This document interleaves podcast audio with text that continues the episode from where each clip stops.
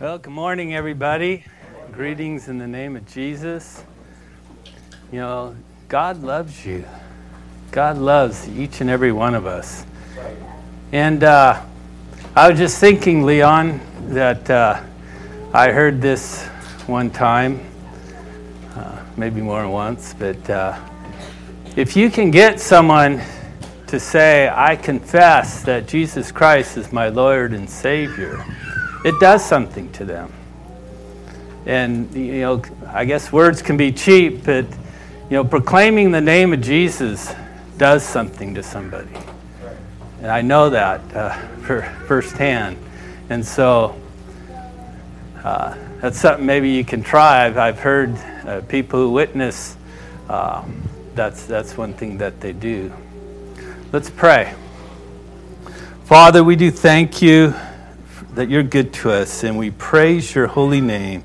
And Lord, help us, Lord, help each one of us to walk in your ways and to desire to know you. And Lord, I pray that you would lift up the church, Lord. We pray this in Jesus' name. Amen. Amen. Another thing I thought too was, uh, you know, as, a, as the world gets darker, it's more and more important that the church gets lighter. I mean, light, light, not, not with no weight, but that, that we shine brighter. And, uh, I think that as the culture gets darker, we have a bigger responsibility to become more holy and pure. And uh, I think that's what uh, the Lord desires for us. And so uh, the title of my message uh, this morning is uh, Overcoming. And uh, we're going to be in Revelation 21.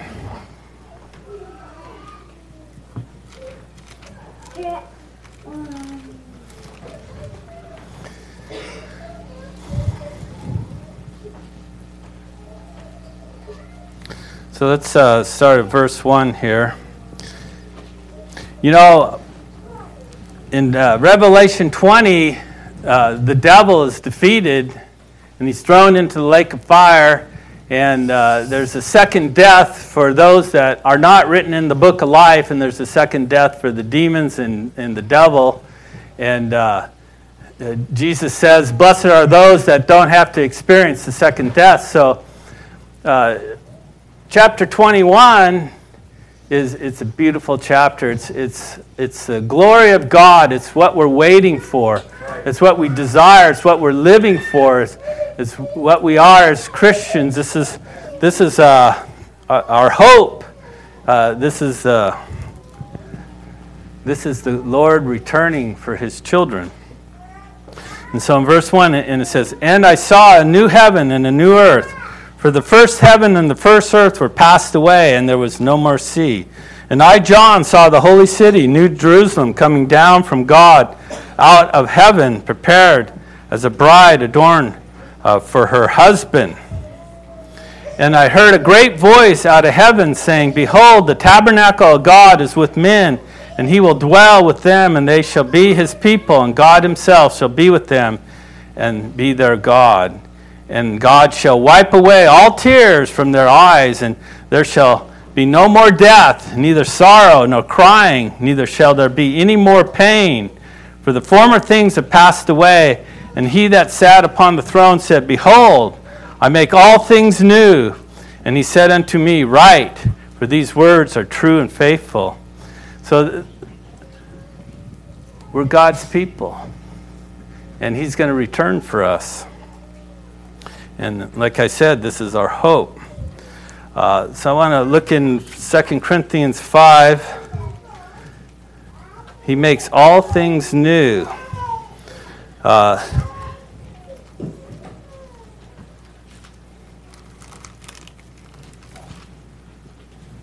uh, verse 17 and 18, it says, Therefore, if any man be in Christ, he's a new creature. Old things have passed away. Behold, all things become new, and all things are of God, who hath reconciled us to himself by Jesus Christ, and hath given us uh, given to us the ministry of reconciliation. So I want to say that if you're a believer in Jesus Christ, you're His. And nobody can take that away. And nobody can give that to you except God. So if your faith is dependent on the performance of men or the performance of the church, you're fooling yourself. Because it's only God that can make us a new creature. creature. And if you're God's, you will want to serve Him. You want to worship and serve Him. So then in uh, verse 6, and He said unto me, It is done. I'm the Alpha and Omega, the beginning and the end. I will give unto him that is athirst of the fountain of the water life freely. The water of life freely. And so in John chapter 7,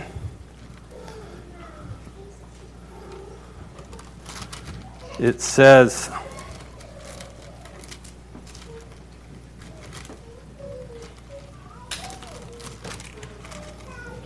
Verse 37 In the last day, that great day of the feast, Jesus stood and cried, saying, If any man thirst, let him come unto me and drink.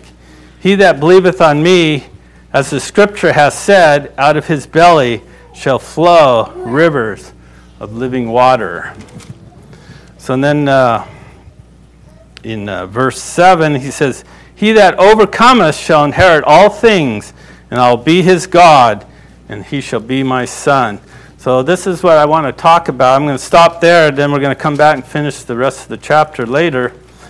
But uh, one thing I was taught when I was a baby Christian is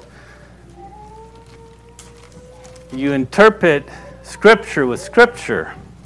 And so, this verse here, in, in uh, verse 6 of 21, it says, I mean, sorry, verse 7 He that overcometh shall inherit all things. I'd like to talk about that today. You know, what does it mean to overcome? And what does it mean to inherit all things? What are we going to inherit when we go to be with the Lord? And uh, I, I searched the scriptures, and the only thing I found was in Revelation chapter 2 and 3. And, and when I found it, it was like, this is obvious because for every church, he says, He that overcometh, he'll give something. He'll give something to us. But then every church, there's issues in the church that those in the church have to deal with. And so here, uh, these seven churches, there's warnings and then there's gifts. And I'd like to look at those. So we'll start in Ephesians uh, uh, sorry, Ephesus, not Ephesians, but chapter 2 of Revelation says, Unto the angel of the church of Ephesus write, These things saith he that holdeth the seven stars in his right hand, and walketh in the midst of the seven golden candlesticks. I know thy works, and thy labor, and thy patience, and how thou canst not bear them which are evil. And thou hast tried them which say they are apostles, and are not, and hast found them liars. I hast borne and hast patience, and for my name's sake hast labored and hast not fainted. Nevertheless, I have somewhat against thee, because thou hast left thy first love. Remember, therefore, whence thou art fallen, and repent and do the first works, or else I will come unto thee quickly, and I'll remove thy candlestick of this place, except that repent. So I'm going to stop there. So this church seemed to be doing everything right. And that's good. We, we should do everything right. We, we should do what the Lord wants us to do, but what to happen? They left their first love. What is our first love? Our first love is Jesus Christ. That is our first love. That's, that's where everything comes from. In uh, Romans 10, and we talked about a little bit about this at the brothers' meeting. But uh, I personally cannot emphasize enough the power in these verses and the power that a Christian would have by reciting these verses out loud. It says, it's uh, uh, Romans 10, and uh, I'll start in uh, verse uh, 9. That if thou shalt confess with thy mouth the Lord Jesus, and shalt believe in thy heart that God hath raised him from the dead, thou shalt be saved. For with the heart man believeth unto righteousness, and with the mouth confession is made unto salvation. For the scripture saith, Whosoever believeth on him shall not be ashamed. For there's no difference between the Jew and the Greek, for the same Lord over all is rich unto all that call upon him. For whosoever shall call upon the name of the Lord shall be saved. So, is, are, are these just words to be ignored. God wants us to call upon Him. If you're calling upon the Lord every day, I don't see how you are not able to serve Him. And that's what I was thinking when Leon was talking about this man, he, he stopped calling on the name of the Lord. And I think if we can get those that are discouraged to get up or get down on their knees whatever the case may be, and call on the name of the Lord, I think that that discouragement will go away. Because there's something about saying aloud the name of Jesus Christ.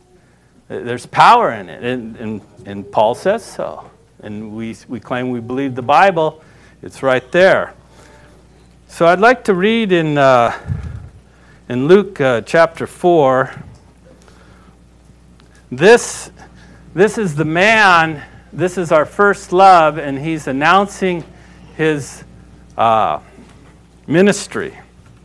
So in uh, Luke chapter 4, verse 16, and he came to Nazareth where he had been brought up, and as his custom was, he went into the synagogue on the Sabbath day and stood up for to read. And there was delivered unto him the book of the prophet Isaiah. And when he had opened the book, he found a place where it was written, The Spirit of the Lord is upon me, because he hath anointed me to preach the gospel to the poor. He hath sent me to heal the brokenhearted, to preach deliverance to captives, and recovering the sight of the blind, and to set liberty of them that are bruised, to preach the acceptable year of the Lord. So, what's he he's saying here? Preach, preach, preach. Well, I love street preachers. Even though I've, I've never done it, I should. But uh, they're preaching lightness in the darkness. And uh, I think God appreciates that. But we can preach lightness and darkness one on one. And he closed the book and he gave it again to the minister and sat down. And the eyes of all them that were in the synagogue were fastened on him. And he began to say unto them, This day is this scripture fulfilled in your ears. And, and all bare him witness and wondered at the gracious words which proceeded out of his mouth. And they said, Is not this Joseph's son? And he said unto them, You may surely say unto me this proverb, Physician, heal thyself. Whatsoever we have heard done in Capernaum, do also here in, in, in thy country. And he said, Verily I say unto you, no prophet is accepted in his own country.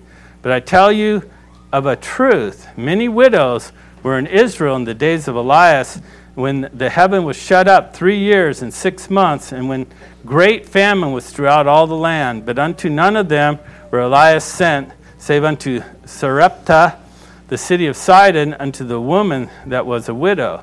And many lepers were in Israel in the time of Elisha the prophet, and none of them were cleansed save Naaman the Syrian. And all they in the synagogue, when they heard these things, were filled with wrath and rose up and thrust him out of the city, led him unto the brow of the hill wherein the city was built, that they might cast him down headlong. But he, passing through the midst of them, went his way. So, what's going on here? He just proclaimed the, the day of the Lord that his ministry is going to start. And now they want to cast him out. they want to throw him out. I mean, what's going on here? Well, uh, after doing a little studying, I, I, I figured it out is uh, these two examples that he gives about the widow and Naaman the Syrian is they were not Jews. And what the Jews understood he was saying was that this salvation is for Gentiles too, not just the Jews. And that was, that's what got them all, all upset. And so, and then it says in verse uh, 31 And they came to Capernaum, the city of Galilee, and taught them on the Sabbath days, and they were astonished at his doctrine, for his words was with power. So, words do have power. And it says right here, they were astonished about what he was saying. And what was he saying? He was bringing the glory of God and salvation to people. And this is what, this is who our first love should be. This is Jesus Christ and his ministry. And it's not easy to love your first love all the time because sometimes people want to just throw you out. They don't want to hear what you have to say. I, I believe that uh, uh, our lifestyle is important. It's very important. It's very important to build the church, and, and the church will be built if your foundation is Jesus Christ. But if your foundation is not Jesus Christ, it doesn't matter what lifestyle you come up with, it's not going to do any good. But at the same time, we need to proclaim his name. And we need to keep Jesus close in our heart. And that's what uh, Ephesus went wrong is they figured everything out and they started doing everything right, but then they left their first love. And so let's go back to Revelation chapter 2. It's in verse 7 it says, "He that hath an ear, let him hear what the Spirit saith unto the churches.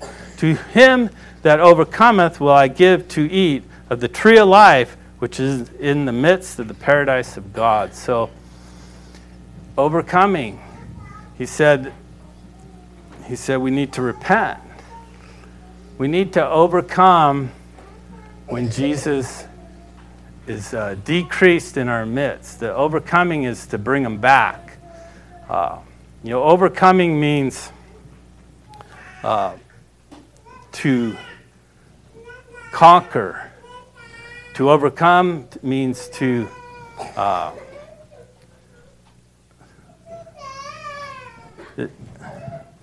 I forgot what I was going to. Oh, okay. It's uh, I don't know where I wrote those down. But anyway, oh, here it is. Uh, it means to inherit all things. Uh, well, what I'm trying to say, I kind of lost my train of thought, but overcoming means that uh, you're victorious, that uh, you've, you've uh, worked through those things that are blocking your way. Uh, Jesus says, strive to enter in to the narrow gate. And so, overcomers are ones that uh, have identified what their issue is, what their problem is, and have rectified it, has, has allowed God to fix it, uh, whether it's through repentance, whether it's through uh, prayer, whether it's through renewing your faith. Uh, like this, this man Leon ran into, it, it seems like he's lost his faith. And if he wants to overcome, he needs to come back to his faith. He, needs to make this, Leon can't make him come back to the faith he needs a asserted effort on his own to come back. So let's go on. Uh, the second warning is uh, in Smyrna. It says, uh, uh in verse 8 And unto the angel of the church of Smyrna write, These things saith the first and the last, which was dead and is alive. I know thy works and thy tribulation and poverty, but thou art rich, and I know the blasphemy of them which say they are Jews and are not, but are the synagogue of Satan. Fear none of those things which thou shalt suffer. Behold, the devil will cast some of you into prison, that you may be tried, and you shall have tribulation ten days and by faithful unto death, and I will give you the crown of life. So, uh, in Smyrna, there's this, uh, you know, as Christians, we're going to suffer. There's times that we're going to suffer. And, and, to be truthful with you, I don't like to suffer. Uh, it, it's just uh, in me to to relieve suffering as much as possible, but it's going to come, and you have overcome if you can work through that suffering. And let's look at a, a few verses here.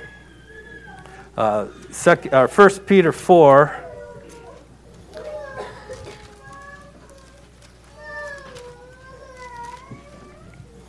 Uh, verse 12, it says, Beloved, think it not strange concerning the fiery trial which is to try you, as though some strange thing happened unto you. But rejoice inasmuch as you are partakers of Christ's suffering, that when his glory shall be revealed, you may be glad also with exceeding joy.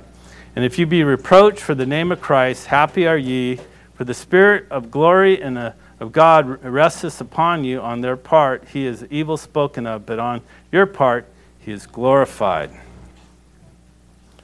But let none of your sufferings as murder or a thief or evildoer or as busybody in any other man's matters. But if any man suffer as a Christian, let him not be ashamed, but let him glorify God in their behalf. So when suffering comes, you overcome by working through it, by enduring it, and not letting it uh, uh, take your faith away. And so for uh, Smyrna, it says uh, in verse 11, He that hath an ear, let him hear what the Spirit saith unto the churches. He that overcometh shall not be hurt of the second death. So, so these are, uh, these are uh, all the things that we're going to uh, receive from the Lord.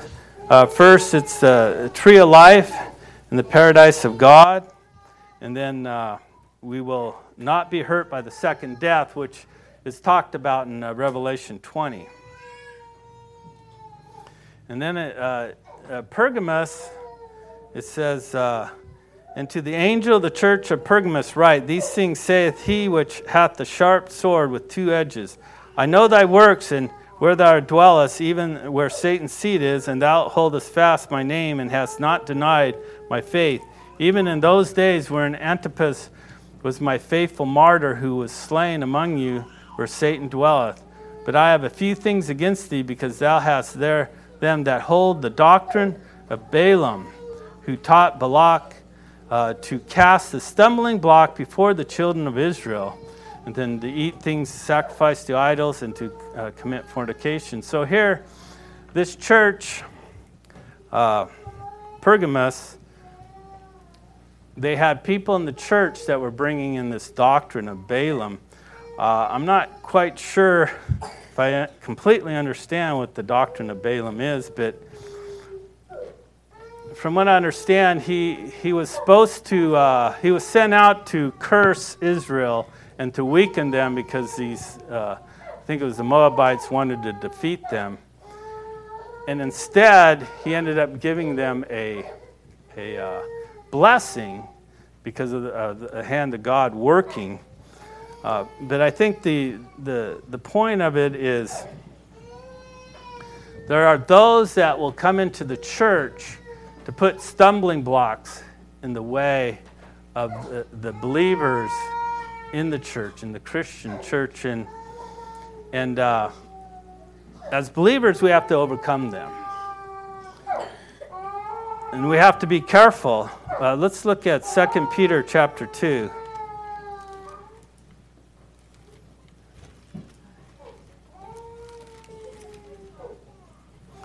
2 Peter chapter 2, I'm going to start in verse 14. Having eyes full of adultery, and that cannot cease from the beguiling, unstable souls, a, and heart they are ex- exercised with covetous practices, cursed children, which have forsaken the right way and have gone astray, following the way of Balaam, the son of Bezor, uh, who loved the wages of unrighteousness but was rebuked for his iniquity. The dumb ass, speaking with man's voice, forbade the madness of the prophet. And these are wells without water, clouds that are carried away, a tempest to whom the mist of darkness is reserved forever. For when they speak great swelling words of vanity, they allure through the lust of the flesh, through which wantonness those that were clean escape uh, from them who live in air. While they promise them liberty, they themselves are servants of corruption, for of whom a man is overcome, of the same is brought in bondage. So, so this is uh, this is a warning to the church that this this doctrine uh, it'll be brought in and uh, it'll cause people to stumble, and we need to overcome that. We need to not allow these stumbling blocks to uh, take away from our mission. You know, the, the church has a mission, and it's a mission that we need to build upon. And if we're all just stumbling around over these stumbling blocks that people are throwing at us, we're not going to be able to build upon that rock that God wants us to do, to become that light in the, in the community. So, in uh, let's see, it'd be uh, verse 17. Uh, he that hath an ear, let him hear what the Spirit saith unto the churches. To him that overcometh, I will give to eat of the hidden manna, and will give him a white stone, and in the stone a new name written, which no man knoweth, uh, saving he that receiveth it. So the hidden manna is, is, is food that God gives to us. And then also, uh, what I understand, the white stone is they used to, when they judged you, uh, the judge would have a black stone and a white stone, and if you put the white stone out, you were innocent. So here, again, this is uh, something that God is going to give us if we overcome. And then the, the uh, Thyatira, it, it says, Unto the angel of the church of Thyatira write these things this is verse 18. Saith the Son of God, who hath the eyes like unto a flame of fire, and his feet are like fine brass. I know thy works, and charity, and service, and faith, and thy patience, and thy works, and the last to be more than the first. Notwithstanding, I have a few things against thee, because thou sh- sufferest that woman Jezebel, which calleth herself a prophetess, to teach and seduce my servants to commit fornication, to eat things sacrificed unto idols. So, uh, to suffer someone is to put up with them. And what, ha- what was happening in this church is that uh, I'm assuming this woman was coming in and convincing people that certain sins were okay. Now, does that kind of ring a bell today? There's a lot of churches that are accepting certain sins, and uh, that would be. Uh, someone uh, that, that would be similar to this, this case. And so, in the name of love, in the name of acceptance, uh, churches are redefining what Scripture says about certain sins. And that's something that we, as believers, need to overcome. We need to, uh, if sin, it's not always obvious. Sometimes these things can come in real subtle. And uh, so we have to be aware. It's like uh, Daniel Kennison was here last Tuesday, and he's talking about the, uh, the watchman. In this case, we, we, we should listen to the watchmen because you know, they're seeing what's going on, but a lot of times, uh, you know, when, when people are secretly bringing in sin, it's not always obvious what's going on and things can get confused. And so we need to uh, be sober and watch and make sure that uh, uh, we're vigilant and diligent in uh, uh, walking our Christian life and not allowing these sorts of things to, to get a foothold. And that, that's what was happening in this church here. I'd like to look at uh, 1 Corinthians 6.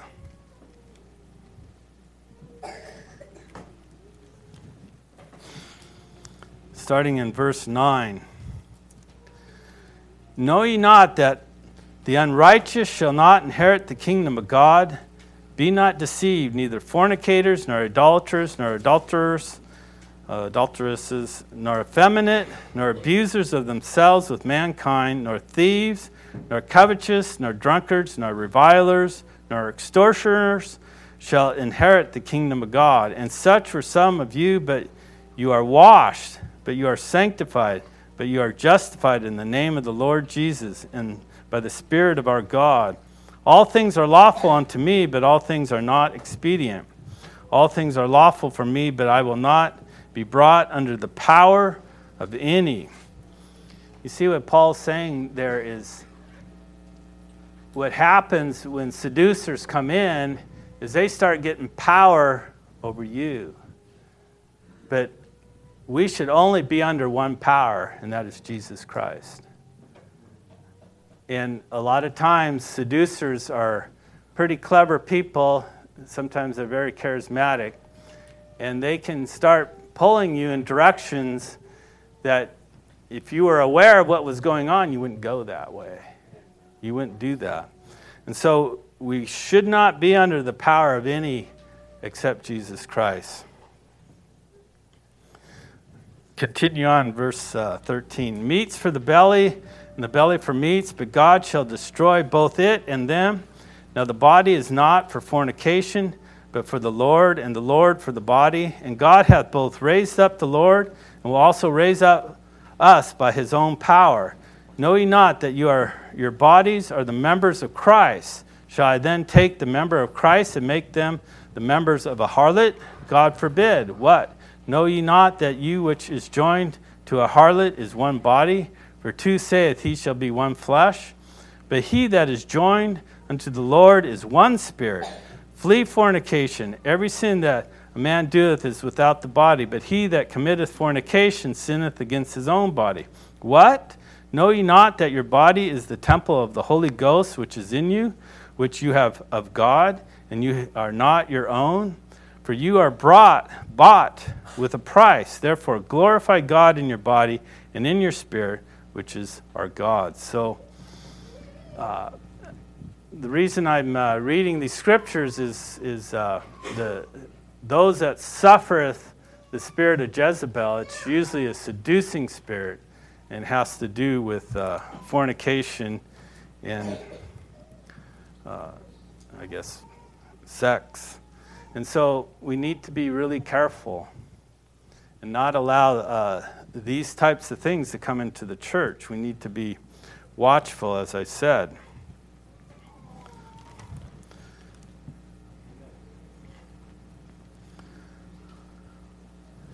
So then, uh, this is the church at Thyatira.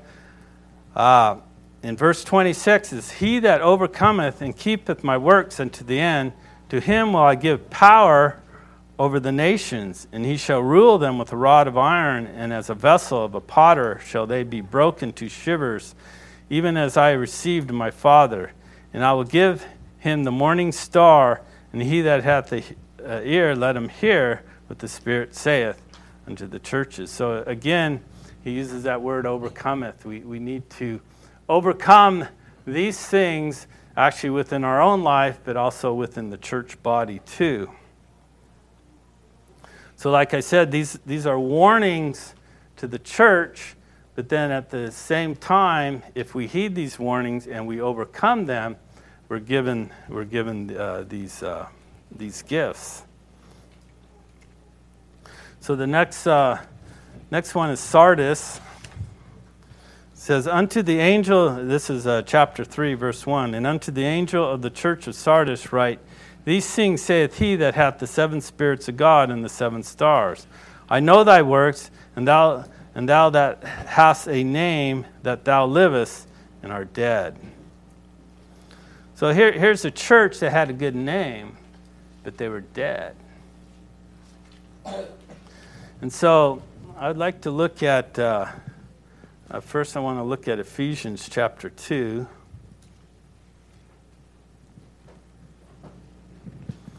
Ephesians chapter 2. So, how do we prevent from spiritually dying or spiritually being dead?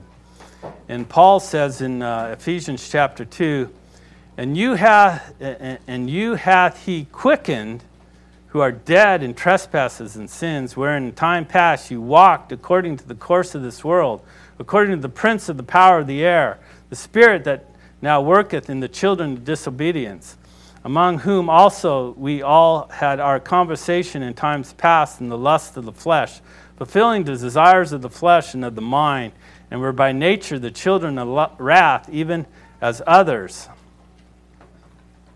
But God, who is rich in mercy, for his, his great love wherewith he loved us, even when we were dead in sins, hath quickened us together with Christ. By grace you are saved, and hath raised us up together and made us sit together in heavenly places in Christ Jesus, that in the ages to come he might show the exceedingly riches of his grace and his kindness towards us through Christ Jesus. For, for by grace you are saved through faith and that not of yourselves. It is a gift of God. So, to be, to prevent spiritual death, we need to be quickened. And that word quickened, it means uh, to make alive. Now, who makes us alive? It's the grace and power of God. That's what makes us alive. And again, this, this gets back to leaving your first love. You need to continually seek the Lord, continually uh, calling upon His name, and uh, asking Him for the power of the Holy Spirit. Uh, you know, we, we read in 2 Peter, it says, add to your faith virtue, and that virtue is power. It's God's power. And uh, so, you know, a lot of churches die because they lack that power. And I think they lack that power because they stop asking.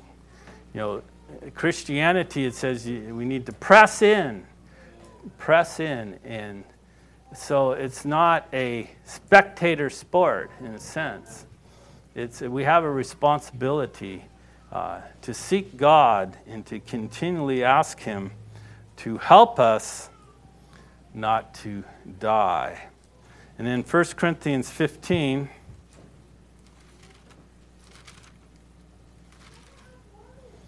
uh, verse 44, it says, It is sown a natural body is raised a spiritual body. There's a natural body and there's a spiritual body. So it is written, the first man, Adam, was made a living soul. The last Adam was made a quickening spirit. So there's that quickening spirit, the spirit that makes you alive. We have, we have to seek that. Howbeit, that was not first which is spiritual, but that which is natural, and afterwards that which is spiritual. The first man is of the earth, earthy. The second man is the Lord from heaven. As is earthy, such are they also that are earthy, and as is the heavenly, such are they also that are heavenly. And as we have borne the image of the earthly, we shall also bear the image of the heavenly. Now, this I say, brethren, that flesh and blood cannot inherit the kingdom of God, neither doth corruption inherit incorruption. Behold, I show you a mystery. We shall not all sleep, but we shall all be changed in a moment, in the twinkling of an eye at the last trump, for the trumpet shall sound, and the dead shall be raised incorruptible, and we shall be changed. So let's stop there. But uh, the point being is uh, if we lose the Spirit of God, if we lose the Holy Spirit, we will die, no matter how well we think we're doing things. And it's the same as our first love. If we lose our first love, we will die. And, uh, you know, it's a call to not be complacent, uh, to not uh, rely upon your heritage, it's not rely upon what your parents have done, or it's not to rely on what the minister has done, or not to rely on what the church has done. It's something each of us individually has to seek. Uh, you're not saved because of your heritage. You're saved because you call on the name of the Lord Jesus Christ. And we have to remember that because it's true. It's true. And so I th- sometimes we can get complacent and just ride on what uh, our heritage has provided for us. But uh, we can't do that. And I think that's why God raises up uh, people that come out of the worst circumstances and they can show the power of God. Where, like I said uh, Friday, the, the, my favorite testimony is when someone says, I, I was raised by two beautiful Christian parents, and, they, and when I was young, I wanted to serve the Lord. But every person has to come to that uh, between them and God. It's not what your parents have done, it's not what the church has done that saves you. It's, it's your own faith. And so we have to remember that we, we will die if we don't remember that. There's a lot of uh, churches that have been around a long time that have died spiritually because they, they haven't renewed their faith. So uh, that would be uh, in Sardis. Sardis, it says in uh, chapter 3, verse 5, it says, He that overcometh, the same shall be clothed in white raiment, and I will not blot out his name out of the book of life, but I will confess his name before my Father and before his angels. And he that hath an ear, let him hear what the Spirit saith unto the churches. So again, there's this, uh, there's this promise, there's this gift that God is going to give us. So the next church is uh, Philadelphia. It's a church that's in pretty good, pretty good uh, shape, but there still is a problem here. It says, in uh, verse 7 it says, And to the angel of the church of Philadelphia write, These things saith he that is holy, and he that is true, and he that hath the key of David, and he that openeth, and no man shutteth, and shutteth, and no man openeth. I know thy works. Behold, I have set before thee an open door, and no man can shut it. For thou hast a little strength, and hast kept my word, and hast not denied my name. So, the church of Philadelphia, there's not a lot of criticism for them, but they have little strength. So, I'd like to look at uh, Ephesians chapter 3.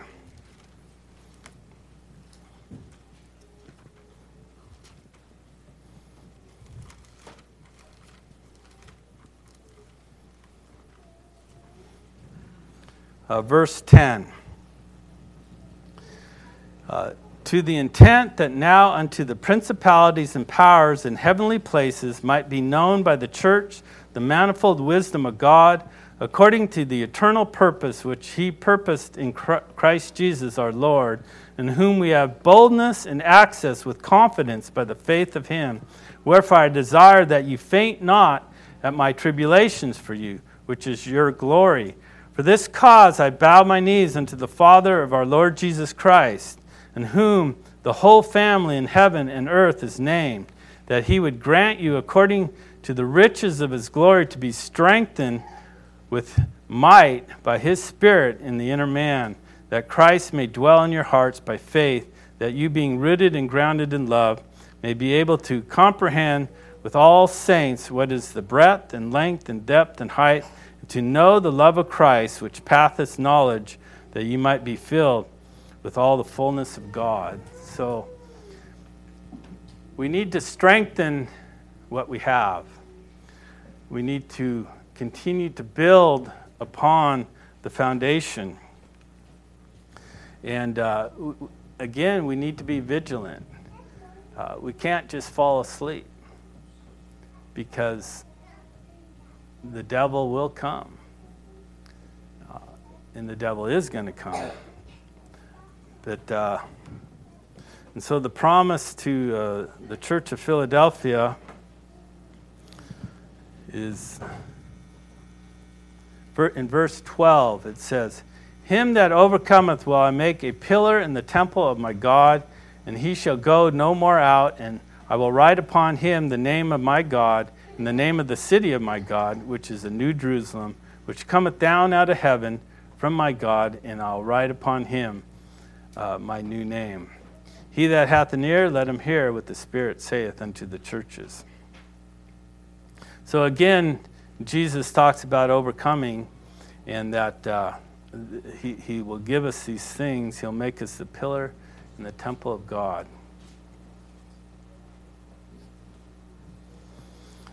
So then the last one is uh, Laodicean, and that would be in uh, verse 14. And unto the angel of the church of Laodiceans write, These things saith Amen the faithful and true witness, the beginning of the creation of God. I know thy works, and that thou art neither cold nor hot. I would thou wert cold or hot. So then, because thou art lukewarm and neither cold nor hot, I will spew you out of my mouth, because you sayest, I am rich and increased with goods, and have need of nothing, and knowest not thou that are wretched and miserable and poor and blind and naked. So Jesus has this against this church is that uh, they become self sufficient, and their self sufficiency and their pride have made them complacent. So I'd like to look in Luke uh, chapter 12.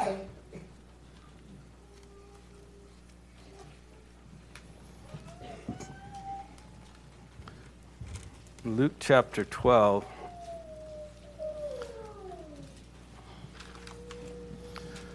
Uh, verse uh, 16. And he spake a parable unto them, saying, The ground of a certain rich man brought forth plentifully. And he thought within himself, saying, What shall I do, because I have no room where to bestow my fruits? And he said, This will I do. I will pull down my barns, and I will build greater, and there will I bestow all my fruits and my goods. And I'll say to my soul, Soul, thou hast much goods laid up for many years. Take these ease, eat, drink, and be merry. But God said unto him, Thou fool, this night thy soul shall be required of thee. Then whose shall these things be which thou, thou hast provided? So he that uh, layeth up treasure for himself is, uh, is not rich towards God. And he said unto the disciples, Therefore I say unto you, take no thought for your life, what you shall eat, neither for the body, what you shall put on. The life is more than meat, and the body is more than raiment. Consider the ravens, for they neither sow nor reap, which neither have storehouses nor barn, and God feedeth them. Which how much more are ye better than the fowls? And which of you, with the taking thought, can add this stature one cubit? For then ye be not able to do that which that thing which is least. Why take ye thought for the rest? Consider the lilies, how they grow and how they toil, they spin not, and yet I say unto you that Solomon in all his glory it was not arrayed like one of these. If then God so clothed the grass which is today in the field and tomorrow is cast into the oven, how much more will he clothe you, O ye little faith? Seek not that what you shall eat or what you shall drink, neither be ye of doubtful mind. For all these things do the nations of the world seek after, and your Father knoweth you have need of these things. But rather seek ye the kingdom of God, and all these things shall be added unto you. So these are uh, pretty uh, familiar verses that we've read, but uh, it's a warning. He's giving a warning to the Laodiceans is, you know, we, we start depending upon our riches. And, and, this is a real problem in, in the United States. Uh, and I mean, I, I think it's almost it's almost difficult not to be somewhat uh, prosperous uh, if you live a godly life in this country and you obey the rules and you do everything right. Uh, you will. I mean, it, it'd be very difficult not to. And so, in a lot of ways, we have to make a concerted effort as Christians, as followers of Jesus, to make sure that we're not uh, leaning upon these riches, but that we're leaning upon Jesus Christ. And it's uh, something we have to overcome. I'd like to uh, read in Mark here, real quick Mark 13.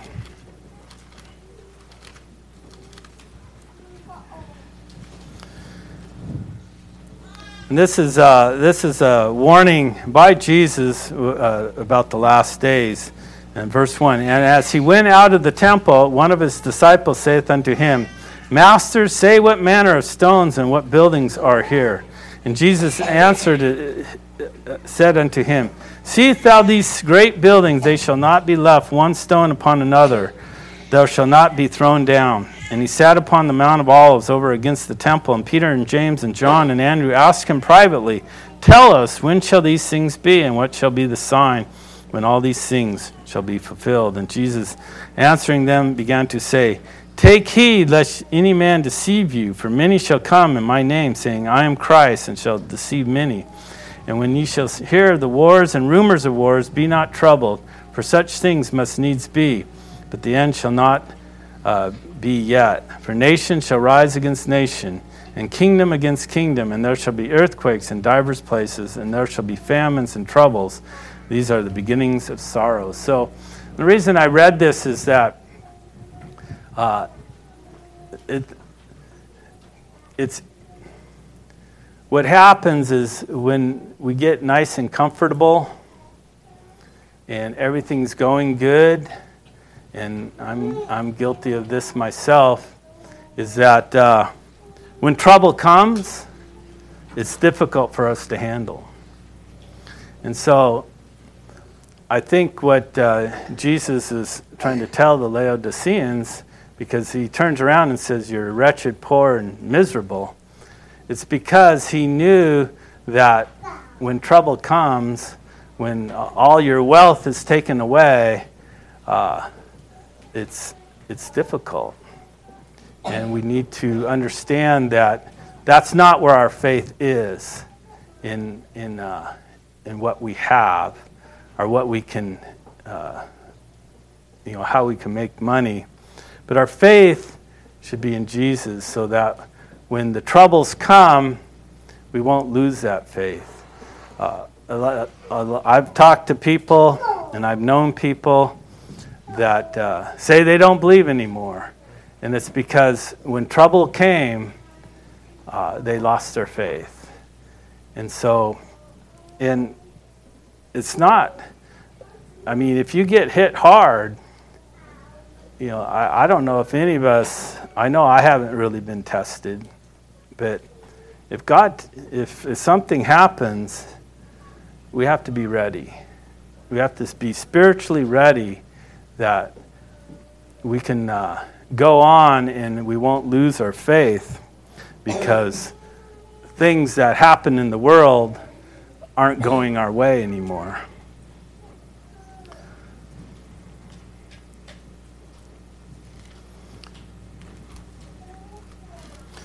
So, those that overcome, in verse uh, 21 of uh, chapter 3, to him that overcometh will I grant to sit with me in my throne, even as I also overcame, and I'm sat down with my Father in his throne.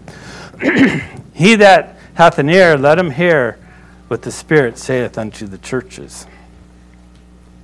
So, you know, God is trying to get our attention. Uh, all Scripture, I mean, Scripture is there for a purpose. And uh, we need to understand Scripture that we know where God's heart is and what God wants from us. And He wants us to be overcomers, He wants us to be victorious. And He gives us these warnings to help us so that we can be victorious, so that our uh, what we uh, what we focus on is important. And we need to focus on the things of the Lord. And if you focus on the things of the Lord, then when the devil comes, or when poverty comes, or when uh, catastrophe comes, or anything like that, we can work through it and we can keep our faith because there's so many people that they get discouraged. And it seems like discouragement is coming easier and easier because there's no, there's no uh, foundation left in this country. I mean, it, it, the foundation is splitting, it's splintering. And, uh, you know, most of the churches you go into, you probably find that they're really dead and they're not going to uh, provide a, a, foundation in which to uh, live your Christian life. And that just creates more discouragement. So it's important uh, for those churches that have life, that have their first love, that they continue on in seeking the Lord. And, and it's, like I said, it's, it's something uh, you have to diligently do. You, you can't just sit on your laurels. You, it, we, we have to continue to fight the good fight, the, the, the good spiritual fight and uh, just think, you know, oh, I'm, I'm doing great, and uh, you know, I, I, work hard, and I obey all the laws, and everything's going good, and I'm making all this money, but uh, that can change. That can change at any time, and if your heart is there, uh, it's going to be more difficult than if your heart is with the Lord. So let's go back to uh,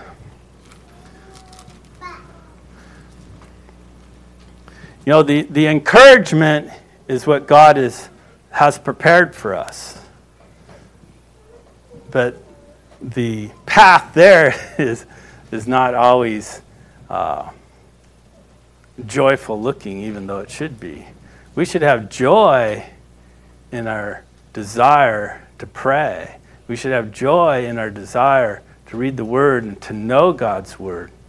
We should have joy in helping others so that we could be a witness. That should, that should bring joy to us. And uh, so, anyways, let's, uh, let's go on in verse 8. But the fearful and unbelieving, and the abominable, and the murderers, and the warmongers, and sorcerers, and idolaters, and all liars shall have their part in the lake which burneth with fire and brimstone, which is the second death. And so, the, the neat thing about Revelation 21 is that everything changes. Uh, the, the first chapter of Revelation introduced the Jesus Christ to us. The second, uh, chapter 2 and 3, he, he gives these warnings to the church and then the gifts that you will receive if you overcome.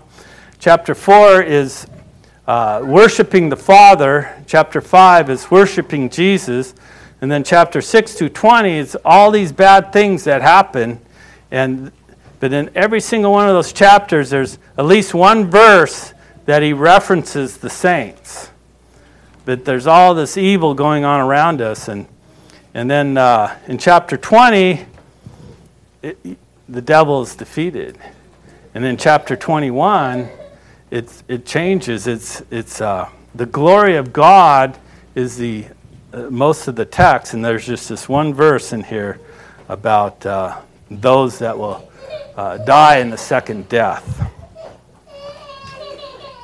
So, verse 9 And there came unto me one of the seven angels which had the seven vials full of the seven last plagues, and talked with me, saying, Come hither, I will show thee the bride, the Lamb's wife. And he carried me away in the Spirit to a great and high mountain, and showed me that great city, the holy Jerusalem, descending out of the heaven from God, having the glory of God, and her light was like unto a stone most precious, even like jasper stone, clear as crystal.